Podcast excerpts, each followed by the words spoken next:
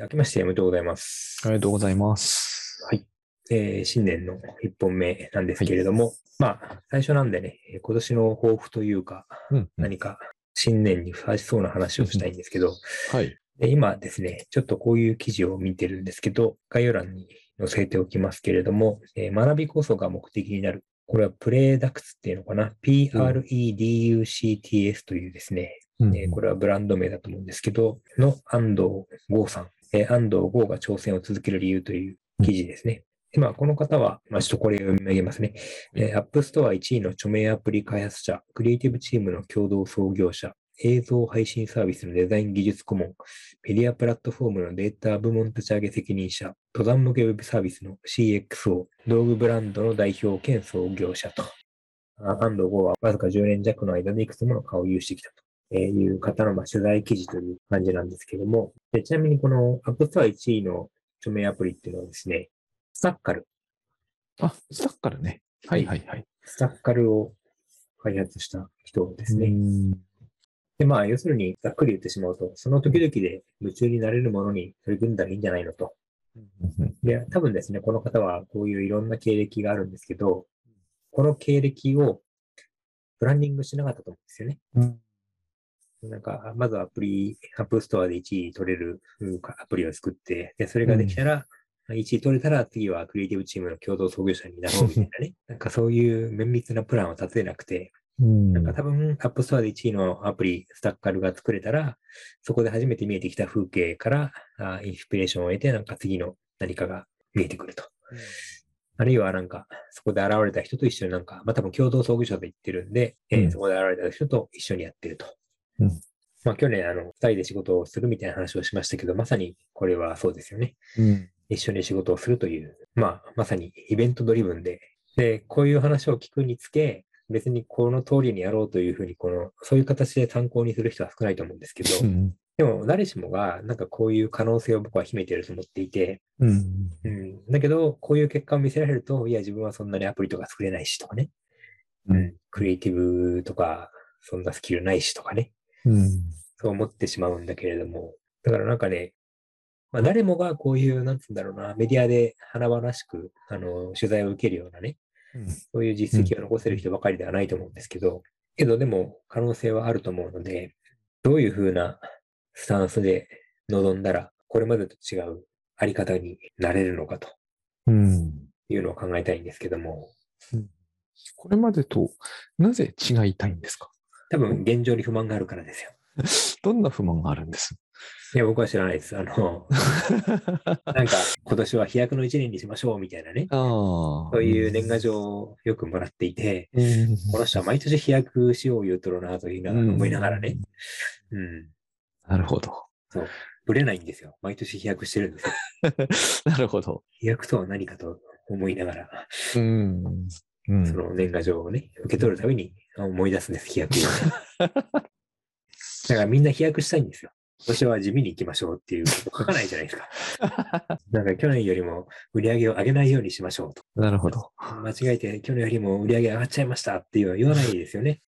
昔でもないけど、僕、ポッドキャストで一度、自分はできればイワシの缶詰か、100均のプラスチックの洗面器のような存在でありたいって言ったことがあるんですけど、そういう僕からすると、飛躍したい人の気持ちは実はよくわかんないんですけどね。いや、でもなんでそもそもそんなコンテクスト、どんなコンテクストでそういう話になるんですか？とね、どうしてそういうことを言ったのかは思い出せないんですけど、つまり簡単には説明できないんですけれども、なんかですね、宇宙人とかがもしいたとしてですね、はい。あの、まあ、僕はいないと実は思っている人間なんだけど、いたとしてですね、はい地球というところに来たらさぞびっくりすると思うんですね。うん。うん。で、そういう人が見たときには、この何を見てもびっくりしちゃうと思うんだけれども、そういう時に、あの、いろんなものが出てくるけど、SF とかでもですね、うんなんか僕はいつも思うんですよ。現実っていうのは、あの、すっごくありきたりに見えるのが現実。だからみんな飛躍したいとか言い出すんだろうなって思うんですよ。もうだから現状否定から始まるんだ。なんか現状ってパッと見さ、自分の部屋とか、あの、キッチンとかに入って、おおとかって思わなくない？まあでもそれ毎回思ってたらちょっと記憶がおかしい人ですよね。おかしい人ですよね。でも、宇宙人とかが来ると、さぞ、おおって思うんだろうなって僕よく思うんですよ。でも宇宙人も慣れたら、なんか、あ、これねっていう感じでこう、文化するんじゃないですか？そう。だから、この慣れってのは何なんだろうなってよく思うんですよ。慣れって脱価値化だよなってよく思うんですよね。か価値がなくなるということ？そうですね。価値を何か貶としめているような何かがあって、で、自分はその現実ってものがもし素晴らしいものだとすると、多分素晴らしいものなんだけど、それが分かんなくなってるんだろうし、え素晴らしくないものだということであるならば、何だって同じなんだろうなって思うんですよね。そういうことをよしょっちゅう子供の時からそのことはよく考えてきて、だから一番ありきたりなものに価値があるか、それともそもそも価値なんてないかのどっちかであるはずで、だったら私はなるべくこうありきたりなものでありたいなって思うんですよ。そのありきたりなものって安定してますからね。特殊なものっていうのは何か不安定なものを僕は感じるんで。特殊。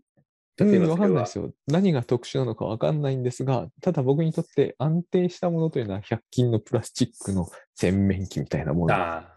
それでできたわけですね。そうですね。そういうことを僕はよく、よくよく思うんですよね。なんかね、自分の人生はそういうもの風でありたいなってよく思うんです。ああ、それはでもね、あれですね、投資の世界で例えると非常にわかりやすくて、この3、4年の間にアメリカの株でものすごくこう、暴騰してる会社があるわけですよ。で、そういうのを見るとさ、それに投資をしないのは損だなって思ってしまうじゃないですか。まあ、人間としてはね。はい。まさにそういう状態が飛躍をしましょうなんですよ。うん、そうでしょうね。うん。そういう株を買わないのは、なんか、あの、損してますよと。うんうん現状なんてダメじゃんと。現状のあの、なんつうのかな、あの、提供金をしているのはダメじゃんとか。うんだから、儲かる株を買いましょうみたいな。まあ、もちろんその、その心情は自然なものだとも思うんですけどね。うんうん。で、一方でね、指数、インデックス投信っていうのがあって、うんで、その冒頭する株も含めて、その米国のえー S&P500 とかもそうですけど、うん全体に投資すると。だからなんか均等にその株を買ってね、まあ、均等かどうかはちょっとわかんないですけど、上がっても上がる株もあれば下がる株もあって、その平均値で投資をするので、うん大きくは上下しないけれども、その安定的に資産を増やすことができるとされていると。うんまあ、ノーリスクじゃないんですけどね。うんで、そういう、その、なんつうのかな、えー定期預金取得よりは得ができる可能性の高い金融商品もあって、で、なんかそういう、だからね、その、そんな冒頭する株を買うんじゃなくて、投資信託にしときましょうみたいなね。なんかそういう話ってすごく夢がないわけですよ。その通りでしょうね。うん。だけど、僕はむしろね、そのインデックス投資みたいなものを買う方が、なんて言うんだろうな、その余計なことで気持ちをこう、煩わされるに済むため、なんかむしろいいんじゃないかなと思って、まあそれはだから、佐々木さんの洗面器に通じるんじゃないかとも思う。なんかこう、独特の観点をお互い感じますね。いや、今、ちゃんと衣食住、不自由なく暮らせてるんだったら、いや、これでいいんじゃない？とかって思うことは結構あって、うん。で一方で、現状維持は後退だみたいなことを言う人もいてね。うん。うん。その中でこう、そのいろいろとこう、自分の座標決めを悩むところなんですよね。うんなるほど。まあ、あの、年末になるとね、まあ日本人は特にかもしれないけど、こう、起爆剤的なものをちょっと言ってみたくなるみたいなのはあるかなとは思いますけどね。飛躍とかいうのは、ロケットスタートみたいな感じ。うんそこをバネにすると、えっ、と、エンジンかけやすいというようなことはあるのかなっていう、そんな気はしますね。多分ね、これを聞かれる方はですね、夢がないというか、安牌だなと思われるかもしれないんですけど、でもむしろなんか、現状に目を向けるということかな。未来というよりは。なんか僕はその辺の話を聞くと、単純に2つ思うことがあって、さっき大橋さんが言った、衣食住がまあまあいけてるっていうのは結構大変なことで、これがどうしてそんなにこう、自信満々なのかに、僕はちょっとある種の不可解なものを感じもしますけどね。あ、じゃあ割とすごいことを当たり前のように見なしてしまっていると。思いますけどねう。んそういうふうに思いますけどね。衣食住を普通にいけるっていうのは、生物としてもそうざらにいないし、人類だけに限ったら相当なパーセンテージで低いんじゃないかなって僕は思うんですけどね。それが一つ思うところで、はい。あのもうちょっとこれを、えっと喜んでもいいだろうにっていうのが単純に思いますけど、あとは、飛躍がそうなんだけれども、やっぱりこう、なんて言うんですかね、えっ、と、早く上がりたいっていう気持ちは、でもあるんだろうなっていうのもちょっと思います。早く上がりたいと思うということは、現状結構辛いっていうことなんじゃないかと、そのことの裏返しなんじゃないかと思うんで、だからやっぱり衣食住が、えーちゃんとしてるというのは、もっと喜んでいいことだとも思うんですよ。うん、ここで飛躍するのは別にいいことだと思うんですけどね、飛躍できれば。うんあんまり負荷をかけると、あの、結構飛躍できなかった時に来るものとしては厳しいものが来る感じが、やや中年にもう終わろうとしつつある年頃としては感じますね。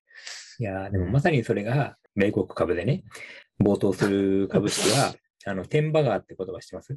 テンバガーっていうのが知らないです。あ、あの、10倍になるって意味なんですよ。おーなるほど。要するに、テンバガーを夢見て買ってね、うんその通りにならなかったら、当然、えーショックだよねという話ですよね。現状維持ならまだいいけど、そのテンバガーだと100分の1ぐらいになっても不思議はない気がするんだよそうなんです。そういうこね。とがあります。うんで特に米国株はね、ストップやストストップ高がないので、おお、そうなんだ。いくらでも上がるんです。いくらでも下がるんです。さすがアメリカ。うんなるほどね。30%が下がったりするからね。すごいことですよね。30%を積み上げるために、割と30%なんて今時めったないと思うんですけれども、うん何年もかけるわけじゃないですか。う30%が1日で失われるって考えられない話ですけどね。多分そこでね、失われるこの、なんて言うんだろうな、なんか、あの自分の資産が減っていくという何かこの恐怖というかね。うんうんうんでも結局それって、現金の束がなくなっていくんじゃなくて、デジタルな数字がうん変化するだけでね。うんうんうんとは言いつつも、実際にあの自分の身に起こったら、まあ、ショックなわけですけれども。まあ投資ですからね。しょうがないんでしょうけれどもね。僕 iPad mini とかに換算してしまいますけどね。iPad mini が4枚失われたみたいな。まあそれはそういうふうに考えると意外とどうでもいいことになっちゃうのかもしれないけどな。うん。買うときはみんなすごい慎重になるんですけどね。うん。買うときは。買うときは。だって買うとき6万9800円とかのやつが、例えば512ギガと64ギガで1万円違うと結構みんな悩むでしょ、はい。うんでも投資の時はあれなんでしょ ?30 万とかが一夜にして失われても、まあしょうがないかとかって思っちゃうって話ですよね、うん今のは。そういうところですよ。なんかこう、価値観を割合で測っちゃダメですよね、ああいう時はね。いや、でもね、買うときに30万を失ってもいいかとはもう思ってないと思いますよ。思ってないと思う。僕もそうは思う。そうむしろ、なんか、少なくとも2倍になるだろうなぐらいの 幅単位をしてると思いますよ。そうでしょうね。うんそうじゃなきゃなかなかできないことだとは思いますね。うんでそれはまさに、あの、飛躍しようと思ってる人の思考ではないかと思うんですよね。まあでも、なんていうんだろうな、こと飛躍に関しては、まあわかんないですけど、その100分の1になるというようなことはないから、ただ、あの、それはそれで普通によくある発想だし、あれだと思うんですけど、ただ自分はお金、お金はわかんないですけど、株だったら現状維持なだけじゃ何にも面白くもなんともないかもしれないけど、あの、生活はね、現状維持っつったって、それこそタスクシュートじゃないですけど、なんかやってるんだから、やっぱりそ、そこの価値は、実は結構高いと思うんですけどね。うん多分どっかでなんかそのみんながそうやって飛躍飛躍言うから飛躍しない自分はダメなんじゃないかとかねなんかそういうある種の刷り込みみたいなものがあるんじゃないかという気がするんです。あるでしょうね。うんあとは、あの、現状がそう楽なもんじゃないので、まあ早く脱したいというのもあるかなっていうのは、さっき言った通りうん感じるんですけどね。そう。だからね、去年、一昨年あたりからあの FIRE ブームっていうのがあってね。うん FIRE ってわかります？あの FIRE、 Financial Independence、Retire Early、なるほど。経済的自立と早期リタイアというのが非常に流行りまして、ああ、まあでも同じようなことはいつも言われるんだなというのが今よくわかりました。うんはい。まさにだからこれは早くこう抜け出したい、上がりたいっていうのはこういうことですよね。うん、そういうことですね。うんそういうことだし、みんなやっぱこれに相当、なんて言うんだろうな、一種の、こう、大学の卒業みたいな、名門大学の卒業みたいなものにか感じるものの一つなんですよね。ファイナンシャルインディペンデンスってやつですか。はいはい。うん、僕もね、これを若い時考えて、ハマったなってよく思うんですよね。そうですね。だってかつては Google 株を持ってましたからね。持ってたし、あの、いや、アーリーリタイアはまだしも、このね、経済的自立っていうのは何かこう、なんつうんですかね、枷ですよね、一つの強力な。うん、これを僕はね、ここをあの考えなくなったのが中年以降でかいなって本当我我ながら思います。あ、考えなくなった。考えなくなりました。これはイリュージョンなんだっていうのを知ってから、すげえ楽になったのはありますね。これをしなきゃいけないんだって。あの、大橋さん以前かつてこの話していいのかな？一時借金されたって話知ってたじゃないあ、ですか。はいはいはい。うん。でも借金はして返せばいいんだって話をしてて、僕あれ、あれはね、あれ以前とあれ以後で大橋さん言うことをだいぶ変わった気が実はしているあそうなんですか。うん。えやっぱり、だって、つまりゼロになってもなんてことないんだよっていう、あれは話に近くて、まあ、大橋さんの中でちょっと頑張ってたかもわかんないけど、でも僕はあの発想は、取れるようになるのと取れないのとでは違うだろうなって思ったんですよね。つまりこの借金をしてもいいというのは、その残高がゼロになってもいいと。ゼロになってもいいってことになりますよね、理論上は。うん。で、私も、私はちょっと違う文脈だけど、結局、経済的自立なんていうことにこだわることないなって思うようになってからは、だいぶ仕事に対するスタンスも変わったし、あの自由度あ開いたなっては思いますね。うん。必要になったらすぐにでも頼ろうみたいになりましたね。あ、借金にね。借金であれ、他人にであれ。このだから他人っていうものがいないんですよね。このファイナンス インディペンデンス言ったときは。うんアーリーリタイアだって同じですよね。んそうそう。だからね、あの、自ら、そのコミュニティから旅立っていく感じがあるんですよ。うん、旅立っていく感じがあって、それがすげえ幻想だと思うんですうよ。ん。まあでもね、幻想だから北極星になるんだけどね。あまあまあ、そういう言い方できますね。うん。でもまあね、あの、もてはやされてね、実際にファイヤーを果たした人が、あ盛んに取材を受けて雑誌を飾るわけですよ。うんもちろんそうでしょうね。そこに実態が本当にないようなものだったら、それは困っちゃいますもんうん。ね。うんやっぱり、その、昔からそういう人いたじゃないですか。うんある意味、その気になろうと思えば、大谷翔平選手とか、今すぐそれできるんですけど、あ、確かに。うん。うん。だから、数としては少なくても、比率としてはそれなりにいるんじゃないですかね。うんうん。でね、思うのは、結局なんか、それを目指すんではなくてね、あの夢中になれることで、ファイヤーのこととかすっかり忘れてたけど、ね、結果としてファイヤーになれたっていうのがいいのかなと思うんですよ。これがまあ、大橋さんのスタンスかなと僕も思ってますね。そう、そうじゃないとね、せっかくこの冒頭すると言われる株を買ったのに上がんねえじゃないかみたいな、なんかが神経を無駄に釣り減らすような気がしていて、まあ実際はそうなる可能性の方がおそらく高いでしょうからね。そう楽しみがないから、むしろ夢中になれることに没頭してる間は、その時間は少なくとも、まあ、楽しいじゃないですか。うんうん。だからそういうものを見つけられる方が良くて、で、そういうのを見つけることを目標にするというかね。うんてか見つけるというよりは、そのすでに見つけてるはずなんですよ。うんだけど、これを仕事にするわけにはいかないとかね、本業があるのに、こんなことにかまげててはいけないみたいに思ってるときに、なんか、あの、なんかもったいないというかね。だからなんか好きだなと思ってるんだったら、時間が限られていたとしても、まあそこに打ち込むと。で、その間少なくとも、その、楽しめるので、まあ本業の時間があったとしても、まあ、ゼロにせずに、10分でも15分でも、そこに時間をかけていくことなのかなと。大橋さんは何がそんなに楽しいんです？まあ僕、会社員の時、朝8時台には出社してて、うんで、そこから遅いと明け方4時まで会社にいるわけですよ。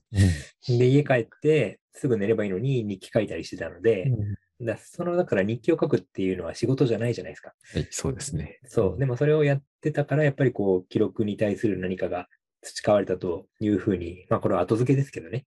まあでも好きだったことは確かなんでしょうね。うん。それでその状況でやるんだかそう。で、あとは、あの、家計簿もつけてたので、ら。うんうん、当時はだからキャッシュレスがなかったから、うんあの、キャッシュオンリーですよね。だからもう、あの、コンビニでも現金払いして、お釣りもらって、お釣り通りにね、残高が狂ってないかを毎日チェックするわけですよ。うんまあある程度何かがないとできなさそうですようね。ん。そういう意味ではお金をちゃんと管理するっていうことは、楽しい、楽しくないっていうのは、という次元ではないけれども、うんその、それをやるのが当たり前というかね。うんうん。なんかリテラシー的に身についたというか、だからまあ会社始めてからも別に自分で全部こう経理やってますけど、うん。だそうするとね、常にリアルタイムにこの今の、ね、キャッシュが流れがわかるし、そう誰かに任せてたら、その人に聞かなきゃいけないじゃないですか。まあ、聞けばいいような気もしなくはないけど。まあまあね、そうね。うん。まあ、そんなわけでですね、夢中になれるものをすでに見つかってるはずなので、それに時間をかけましょうとうんいうことですかね。没頭しましょうってことですかね。うんはい。まあ、そんな感じで、はい。没頭しましょうという結論でいいですかね。はい。はい。